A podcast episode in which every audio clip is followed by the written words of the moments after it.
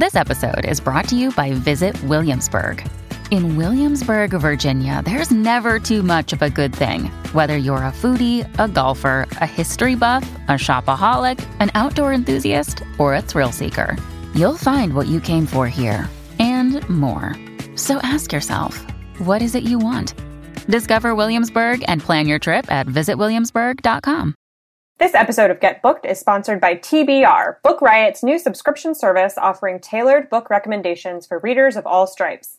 Been dreaming of a Stitch Fix for books? Well, now it's here. Tell TBR about your reading preferences and what you're looking for, and sit back while your bibliologist handpicks recommendations just for you. TBR offers plans to receive either hardcover books in the mail or recommendations via email, so there's an option for every budget. Visit mytbr.co slash treat your shelf to sign up today. That's treat your shelf like your bookshelf because we love puns. That's mytbr.co slash treat your shelf. This is the Get Booked podcast, a weekly show for personalized reading recommendations. This is episode 148, and we are recording on September 11th. I'm Amanda Nelson, and I'm here with Alice Burton, host of our nonfiction podcast For Real, and we are coming to you from Book Riot. Welcome back. Oh, thank you. Thanks for having me. Alice has been on before with Kim, right? Who is your co-host? Yes. Yes. So, in honor of having a nonfiction Velocireader, this is going to be like a 99% nonfiction show. There is one fiction book that I'm going to recommend later, but for the most part, this is this is all it actually happened all the time. Yes. And and that is not a that's like actually an amazing thing that we should all just just gaze in wonder at. The fact that these things really happened in our world. Some of them are, are like gaze and wonder worthy. Some of them are like, ooh, that's very true. That's a good. That's a good little caveat with that. Um, so, as you know, our regular ris- listeners know, I had Shrifa on last week because Jen is gallivanting around Ireland, and next week Jen will have a guest because I'm fleeing from Hurricane Florence and will not be here to record. So, welcome to you know the like I don't know like quarter of guests on guest book. Like Q3 is the guest show. I don't know. I was trying to make that clever and it just didn't turn out. Their guess is what I'm saying. Is what I'm trying to say. I thought anyway. it came across fantastically. And I'm glad you have an escape plan because that hurricane looks scary. It's real scary. Yeah, if you are I mean this show drops on Thursday, so which is when the storm is supposed to make landfall. So, you know, like if you're in South Carolina or North Carolina, you should have already evacuated because your governor's told you to. So, gets to going. All right. On to less hurricane related topics. What are you reading right now? Uh, thank you for asking. I am reading 99 Glimpses of Princess Margaret uh, by Craig Brown. And it's basically this uh, very fascinating biography of Princess Margaret told in 99 kind of little vignettes. But some are not true. They're like alternate universe fan fiction, and I love it. It's so good. alternate universe fan fiction of Princess Margaret is like, I don't know. I'm so glad that exists, but not a thing I ever expected to exist. in the world. Um, I am reading When by Daniel H. Pink, which has been making its way around the Book Riot staff. Uh, sometimes the staff gets like really into one specific kind of like businessy book, and then everybody reads it, not because we have to, but just because it sounds great. Like it happened with Bored and Brilliant, and so this is the new one that like everybody's reading, and this is about chronobiology, which I had never heard of but this is the science of like when to do th- when people do things during the day based on like your circadian rhythms and um, when it's best to do certain type of tasks you know based on whether like you're a morning person or a night person um, and there's all it's just nuts. Like apparently the lusitania sunk because the captain was trying to make hard choices in the middle of the afternoon which is a terrible time to make hard choices. No one should do anything at 3 p.m basically is the thesis of this book which is uh true like i don't function at all in the late afternoon. And he talks about what he calls a nappuccino, which I'm so scared to try, but it sounds amazing. Where you drink, like you down a cup of coffee, immediately go to take like a 20 minute nap. Your body takes 25 minutes for the caffeine to like process the caffeine. So you get the cat nap, and then as soon as you wake up, the caffeine is kicking in. So he calls it a nappuccino. And this is apparently what everyone should be doing at wow. 3 o'clock in the afternoon. I know. Smart. Uh, that sounds anyway. fantastic. It's so, really interesting, and I don't want to do anything between the hours of like noon and four, which sucks when you have a job. and like children and live in a capitalist society where people expect you to do things. Okay.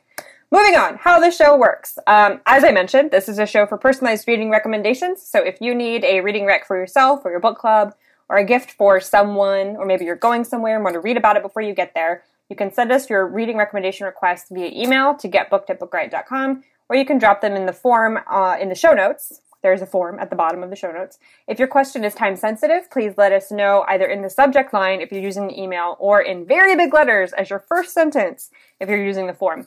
If we're not, mm, excuse me, if we're not going to get to your question in time, we will email you back.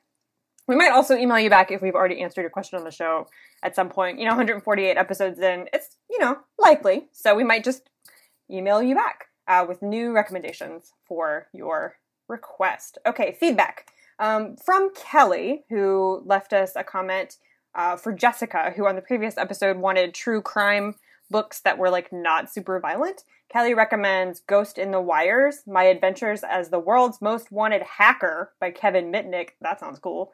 Um, and also Catch Me If You Can for 21st century stuff, which is, you know, a hacker turns security consultant, recaptures his life of crime and captured by the FBI. And that was a movie, I'm pretty sure, yes? Yes. Leonardo, Leonardo DiCaprio. DiCaprio. Mm-hmm. Yes, yes, yes. Okay.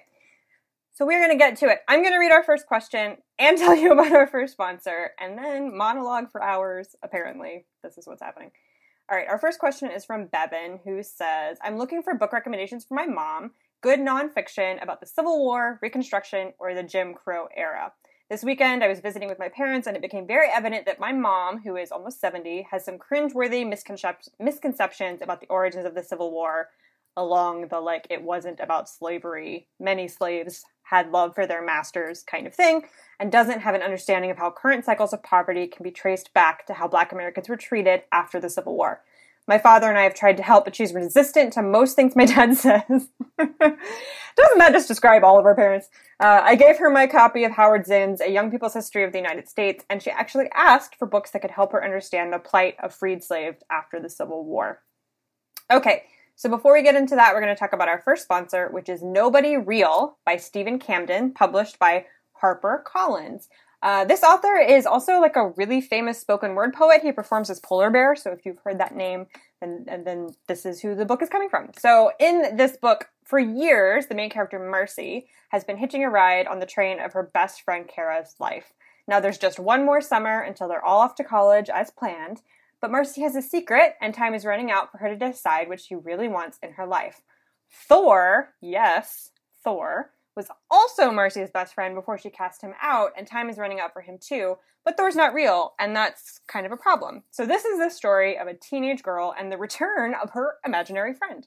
And you've probably not read anything like this. It's got some Inception like qualities and alternate POV. So, if you're into uh, books with that kind of, you know, uh, where the point of view switches between characters, and this is right up your alley. So go check out Nobody Real by Steven Camden, and thank you for sponsoring the show. All right, I'm just gonna keep going because I'm on a roll now. So my recommendation for your mother is Blood at the Root: A Racial Cleansing in America by Patrick Phillips.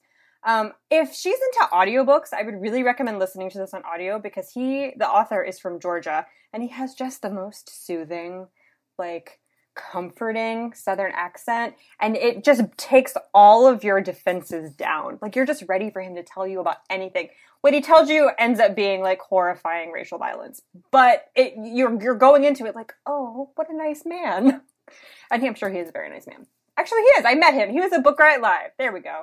Anyway so this is a book about forsyth county georgia um, where the author is from at the turn of the 20th century, you know, uh, it was a home to a really large Black American community. Uh, a lot of the residents were poor sharecroppers, but others were landowners and, you know, tradesmen, ministers, teachers. Um, and then in 1912, three young black men were accused of raping and murdering a white girl. Um, there were lynchings, and soon after that, a band of white men who called themselves Night Riders launched this huge coordinated campaign in Forsyth of, of burning down houses and running people out of town. And it drove over a thousand of the black citizens out of the county, which was all of them. In the wake of this situation, the white people in Forsyth County took over the abandoned farms um, and like silently started altering land deeds and uh, taking over crops. and so the the Forsyth remained all white until the 1990s and it was what it was like a sundown county where nobody who wasn't white was safe after dark. Uh, and this is where patrick phillips grew up. And so it's part memoir patrick phillips is white and his family his parents were civil rights act, white civil rights activists in the 60s um, so they were kind of misfits in forsyth county. Um, and they moved there i think from atlanta. So it's partially a memoir of him discovering the racial history of his town and like growing up and starting to notice like why is everyone here white? You know the south is very diverse. It has a very large black population especially georgia but there is no one here. And the more he dug the more he realized that this is what's happening. And there and since your mother has a has trouble you know making the connection between this kind of violence and the state of the african american community now he talks in this book about how the people who were driven off their land never saw reparations and how their children and their children's children and like all the way up until the present are still feeling the repercussions of that of you know so much of middle class success in america is about your your ancestors being landed um, and having property and these families were totally robbed of that. And there are like um, what do you call it? Right reparation committees talking about what to do with the descendants of the people who were driven off the land. So it's just a really fascinating and educational easy read. So that's blood at the root by patrick phillips Dang. Um, that's, I'm really glad that you focused on a community because my pick is much more sort of on the political side of things and like what people were doing in Washington at this time around Reconstruction.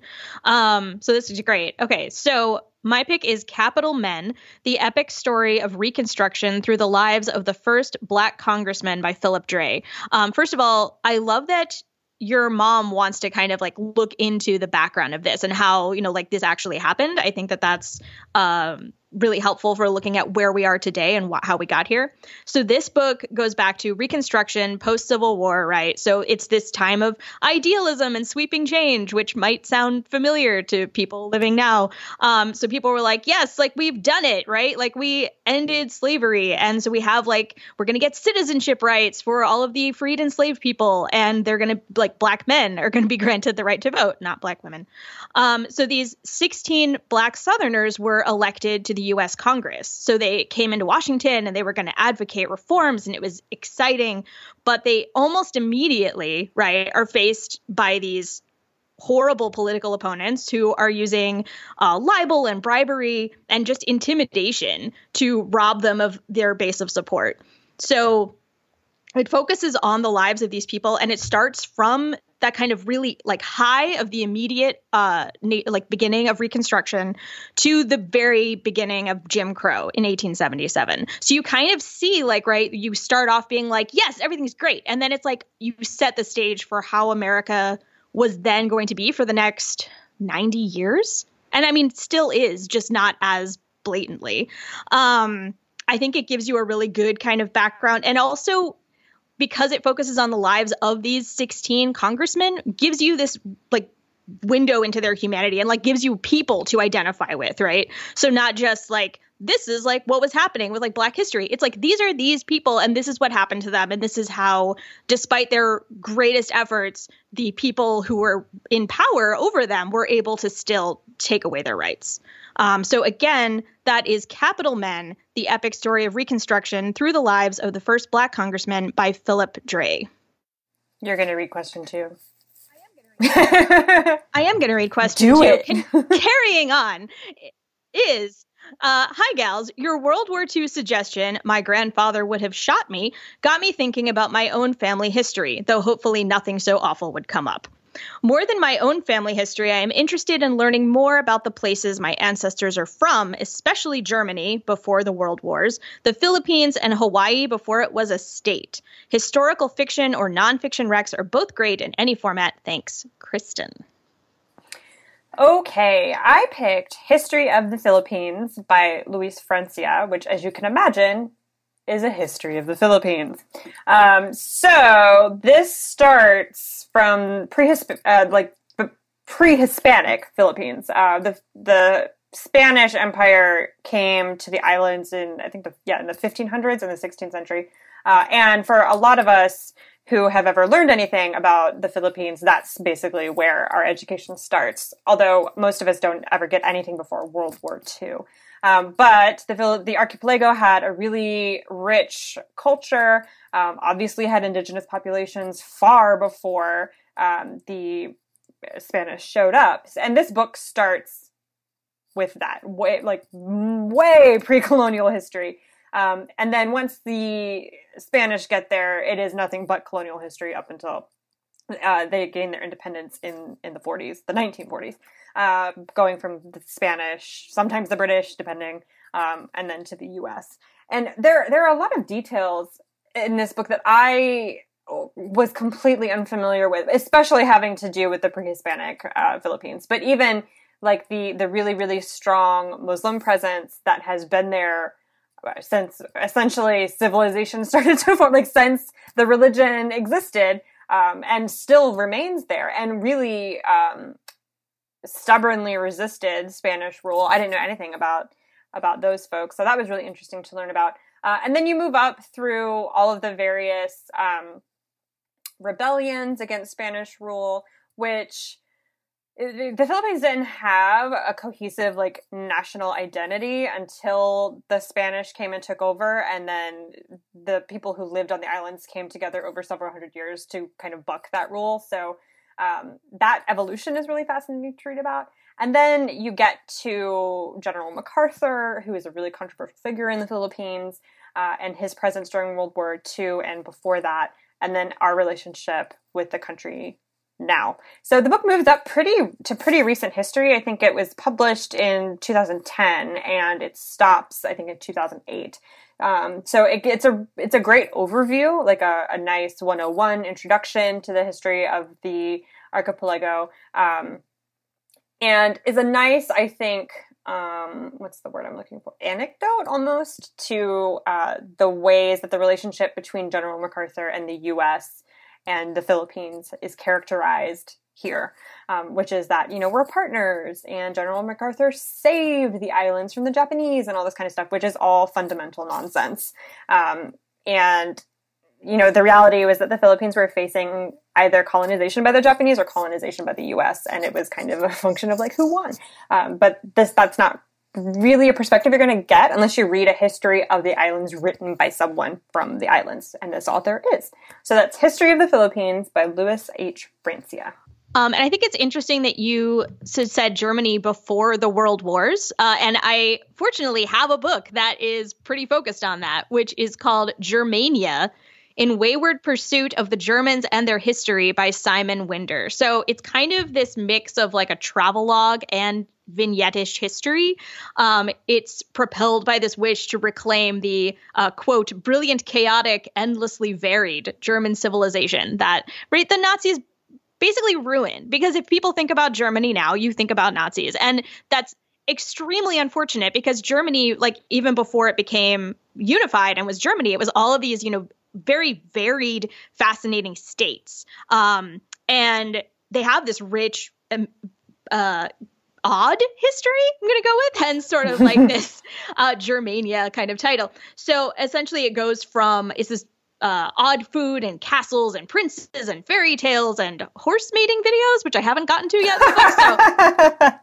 so very interested in this. Um, but it's also about the limits of language and the meaning of culture, and and he just kind of um, it's it's it's all over the place, but in a very cohesive way, if that makes sense. So if you're looking for just a, a uh, quirky history of Germany, which it sounds like you you don't want to get, you know, again mired in in sort of the the world wars.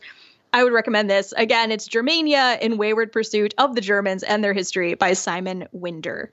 All right. Question three is from Lily, who says, I'm really interested in hiking and travel books. I've already read the current big two books, Wild and A Walk in the Woods, but I want to read more books like these, either fiction or nonfiction. Also, road trip books would be good too. All right, I picked An African in Greenland, which is by Tete Michel Kpomassie and translated by James James Kirkup.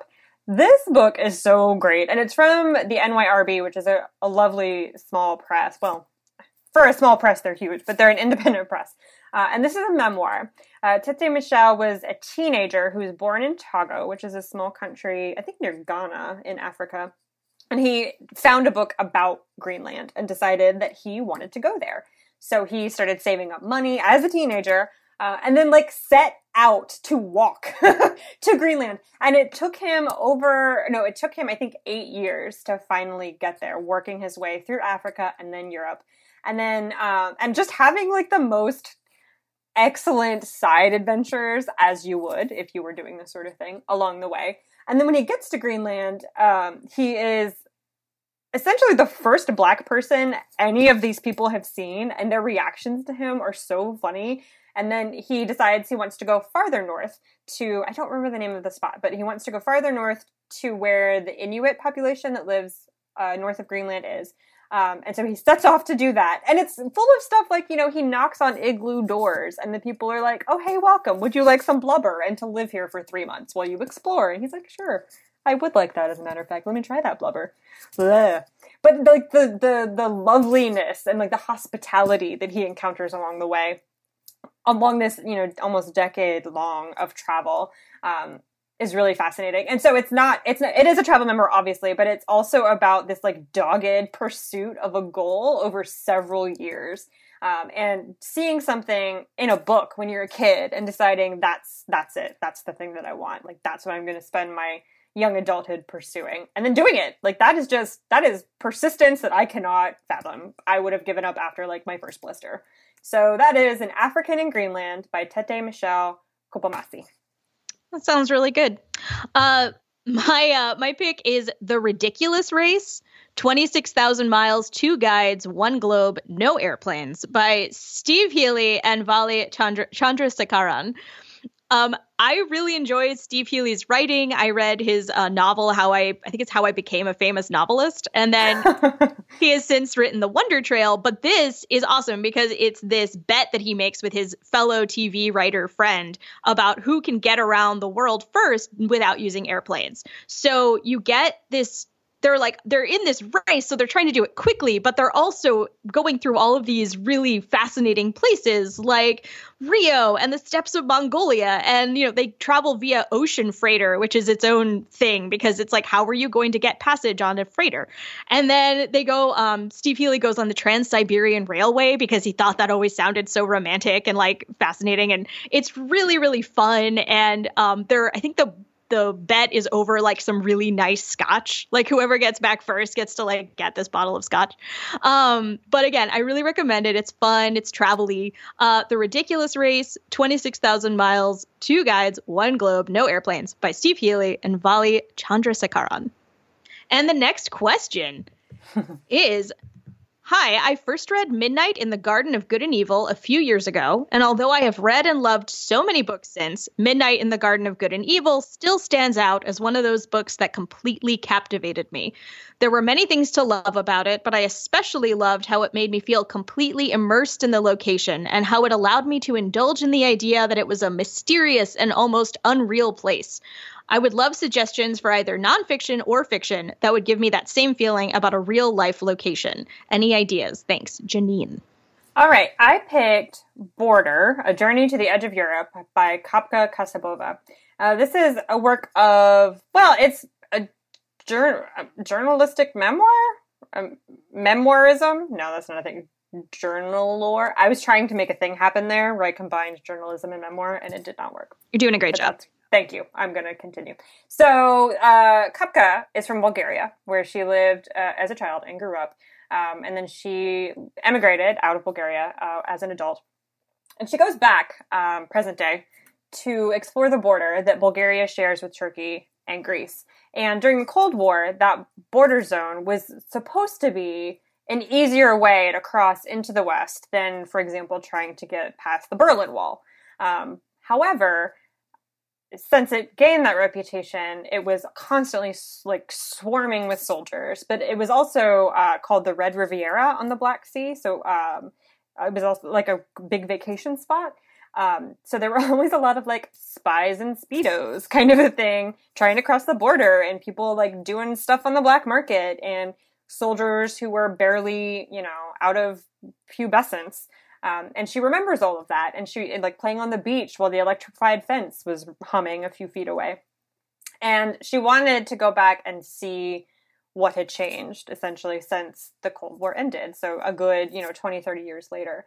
Um, and what she discovers is the, it's just sad. Like it's, it's sad, but it's also really haunting and kind of creepy. She goes deep into these, you know, forests along the border of Bulgaria, Turkey, and Greece that are ancient and, you know, like Thracian civilizations ruled there thousands of years ago. And there are people who live in these areas who kind of not ignored the Cold War, but sort of like went on about their personal business while that was happening in these really remote villages in these creepy as hell forests. Like so, so creepy. And she discovers all these like altars and religious rituals like deep in the woods. Um, this animism that still exists. Uh, and but they're at the same time that that's happening and she's getting these stories. She t- she like interviews people about what their lives are like since the Cold Wars ended and the family that they lost. Um, and all of that. But she also examines like the refugee crisis, people who are leaving Iraq and Syria, fleeing Iraq and Syria, and coming across into Turkey, and how they're doing that. Um, you know, like coming through Greece and, and all of that. And she tries to cross the borders various times, um, and you know the troubles that she encounters there. Um, and it's also you know the Bulgaria, Greece, Turkey border is very much like a, a division between east and west. So she's and there you know everyone not everyone but there's also like religious divisions in this area between the orthodox christianity uh, islam and then this kind of more pagan animism that a lot of the villagers are still practicing. So it's very much a book about not just this physical border but the borders between cultures and languages east west um, you know capitalism and communism and what all of that looks like in this like big stirred up melting pot of this one spot in Bulgaria. So that's Border, A Journey to the Edge of Europe by Kapka Kasabova. My recommendation is Salvation on Sand Mountain Snake Handling and Redemption in Southern Appalachia by Dennis Covington. He is a uh, New York Times reporter, and he sort of started out being on assignment to cover the trial of this Alabama pastor who was convicted of attempting to murder his wife with poisonous snakes, which Yep. right? You're like, sure, sure, sure, sure. Um, so he goes down there, but then he ends up going into this snake handling church, which, you know, it's it's part of um, the religious culture in southern Appalachia.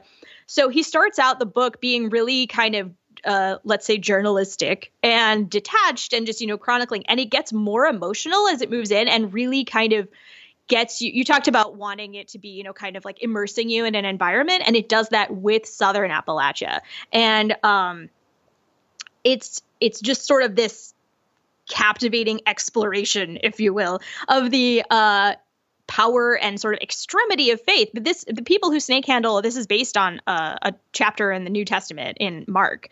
Um, they're going off this like what is it like three words or something like they handled snakes and then they're like oh great we got to do that or else it's not we got to do it so um i think that if you're really looking to like dive deep um then this is this is an excellent example of it. Sorry, Salvation on Sand Mountain: Snake Handling and Redemption in Southern Appalachia by Dennis Covington.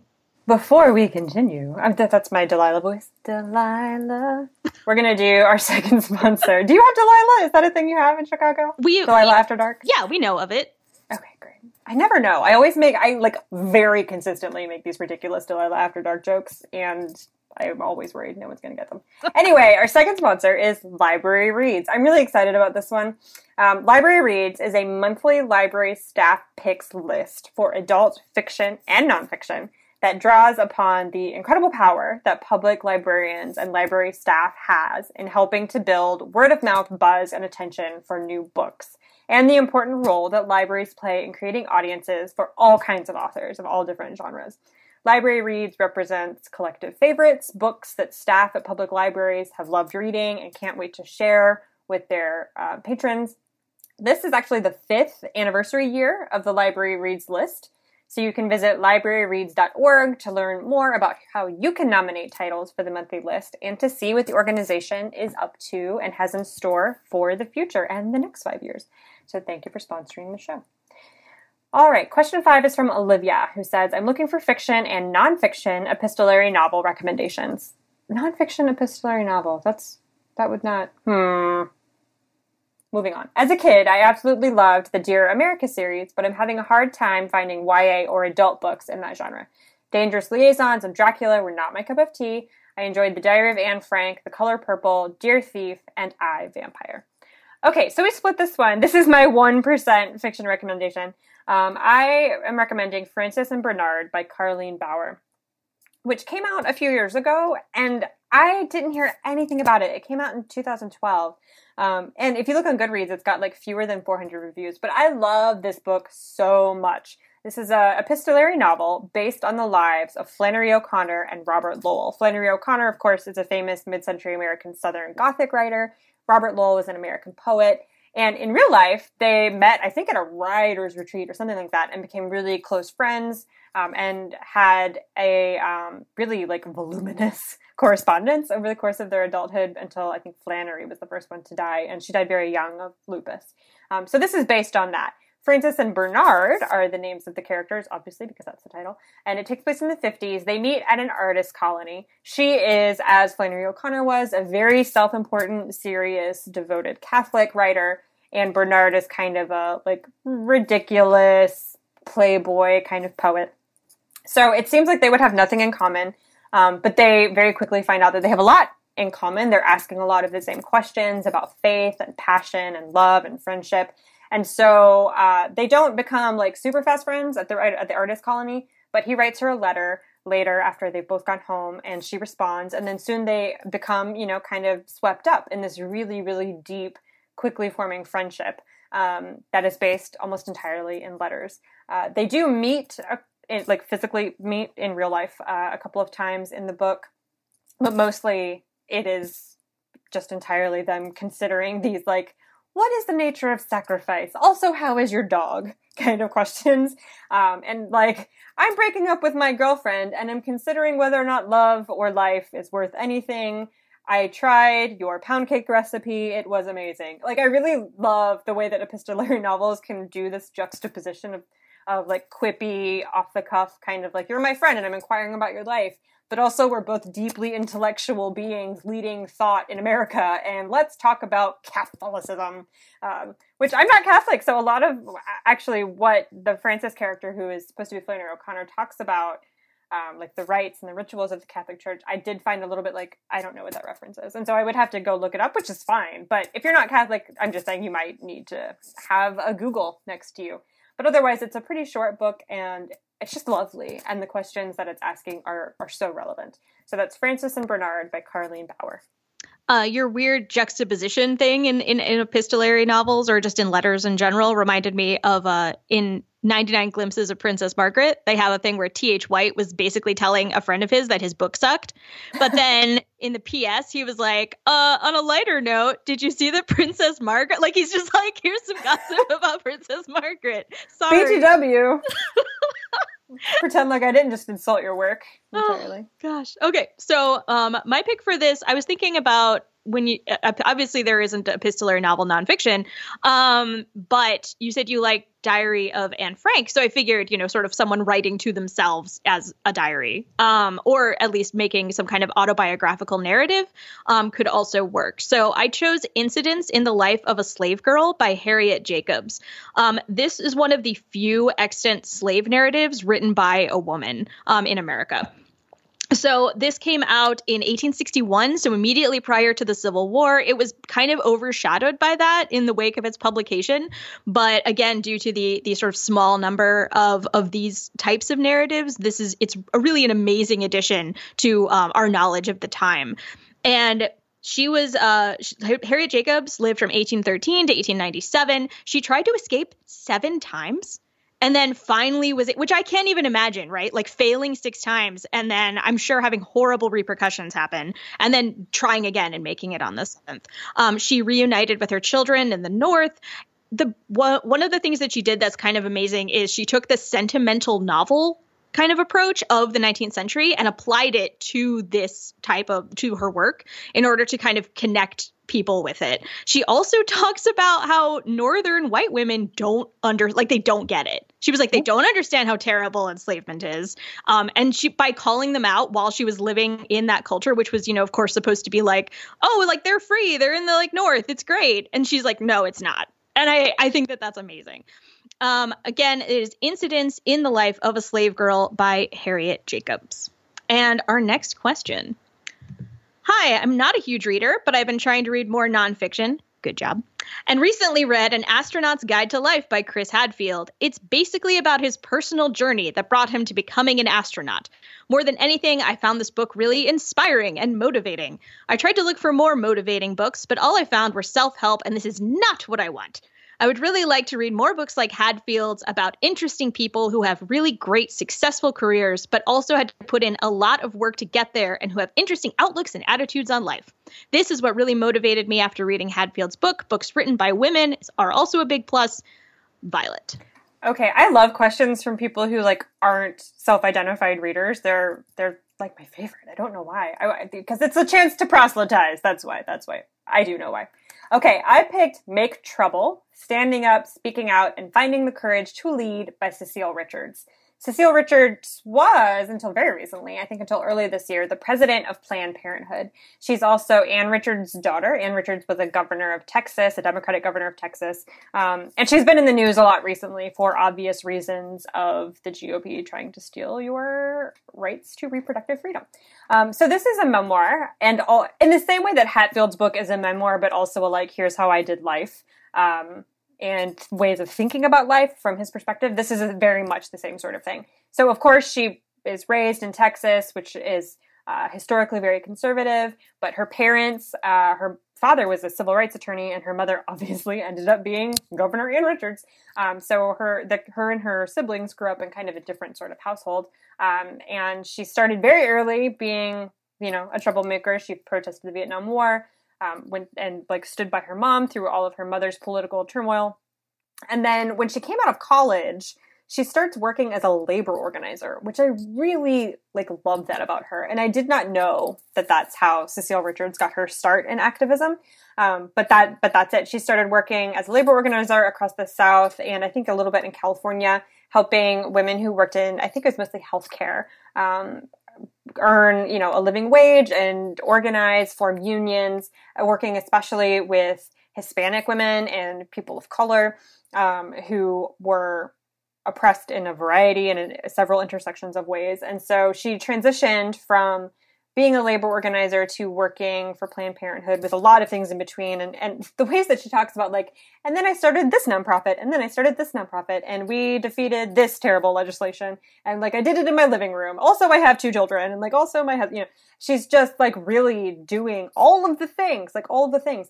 Um, but she never tries to pretend that she doesn't have support or that, you know, her partner isn't helpful.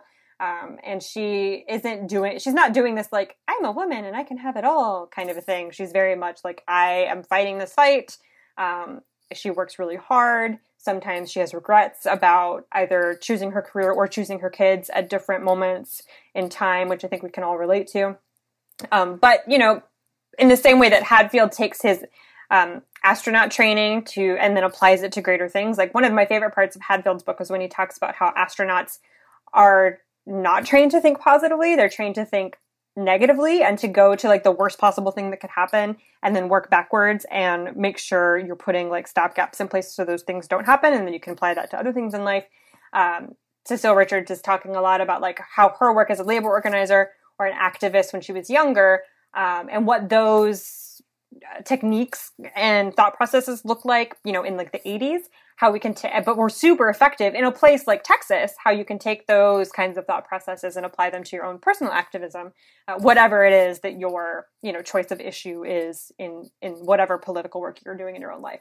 So that's Make Trouble by Cecile Richards. The first uh, book that I thought of when I saw this, uh, which is the one I picked because I was like, "That's it just seems perfect," is "Happy Accidents," a memoir by Jane Lynch. Um, there's obviously she wrote this in her uh, i think either 50s or early 60s and a lot has happened since then because people keep on living if they're writing memoirs most of the time. But it's pretty much a story of how she achieved success late in life and i love stories like that right? Because then you're like aha i, I do can like maybe in my 40s 50s 60s etc uh, do something really amazing. So she put in the work. She started acting when she was in her teens and she ended up going to Second City in Chicago and being there for 15 years and, you know, like doing an okay job and like doing something she loved or really enjoyed, but also not, you know, achieving like fame as we would know it now or celebrity or whatever.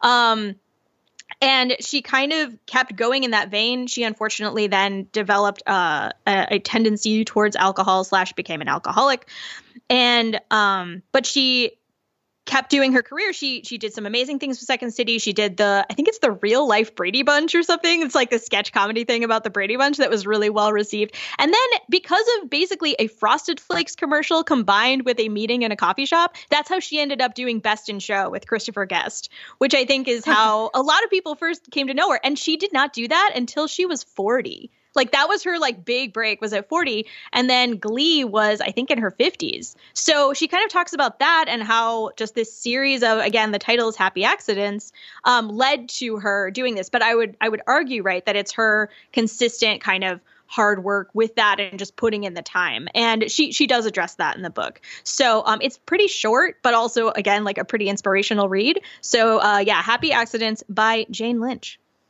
I bet that would be an amazing audiobook. Oh yeah, for sure.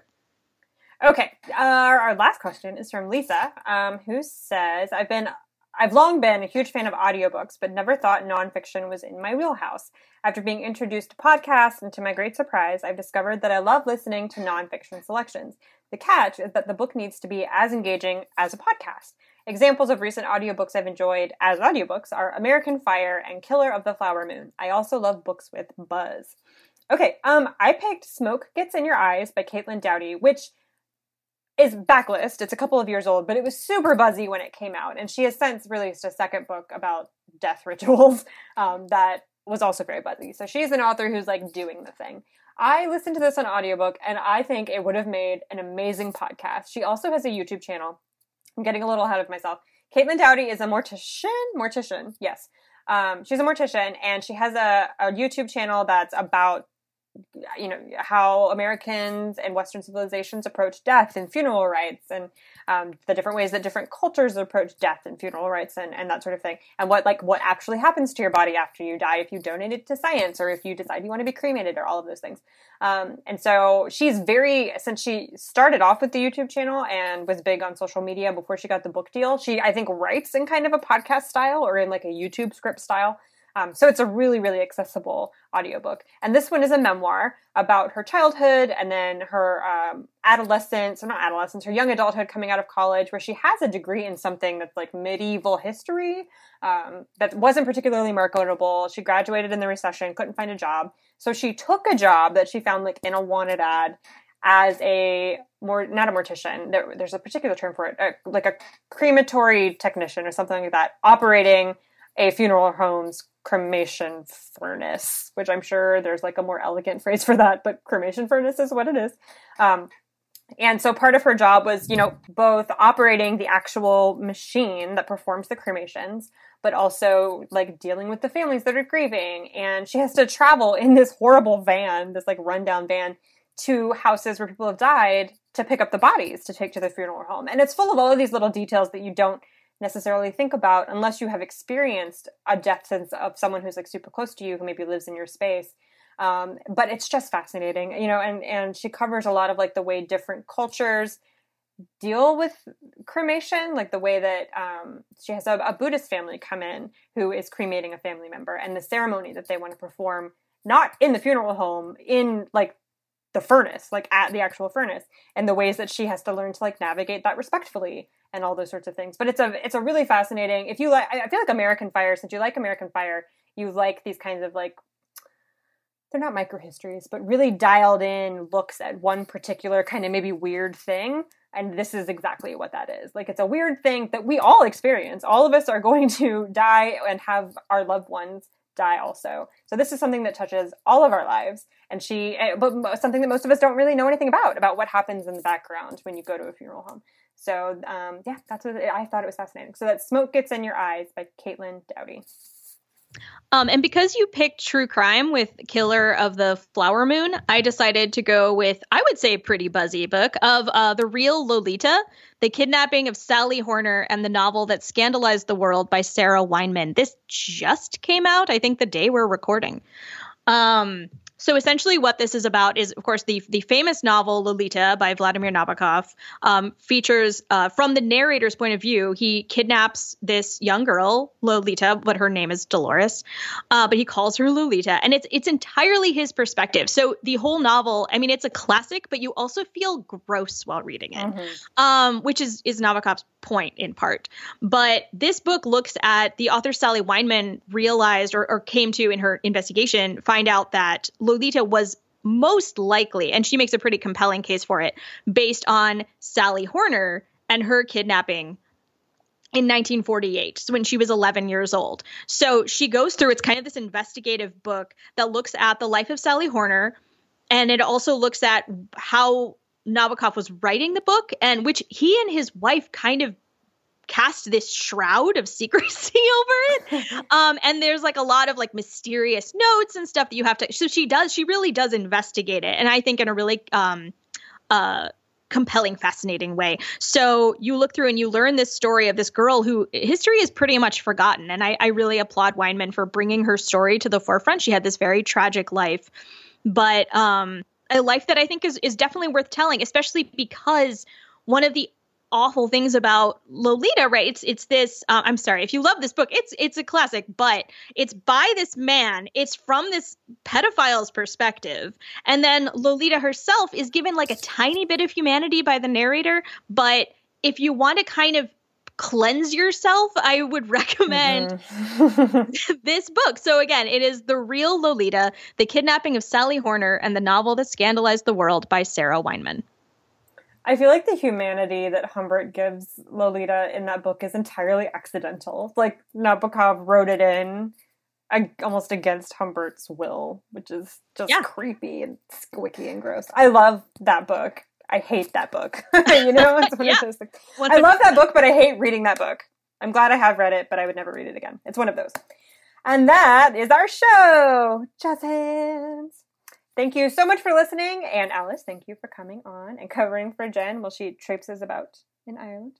Um, please leave us a rating and a review on Apple Podcasts. It makes the show easier for other listeners to find. Thank you so much to our sponsors. You can find us on social media. I'm mostly on Instagram these days at I'm Amanda Nelson. Where can people find you, Alice? You can find me on Twitter at It's Alice Time. I love that so much. And we will see you all next week.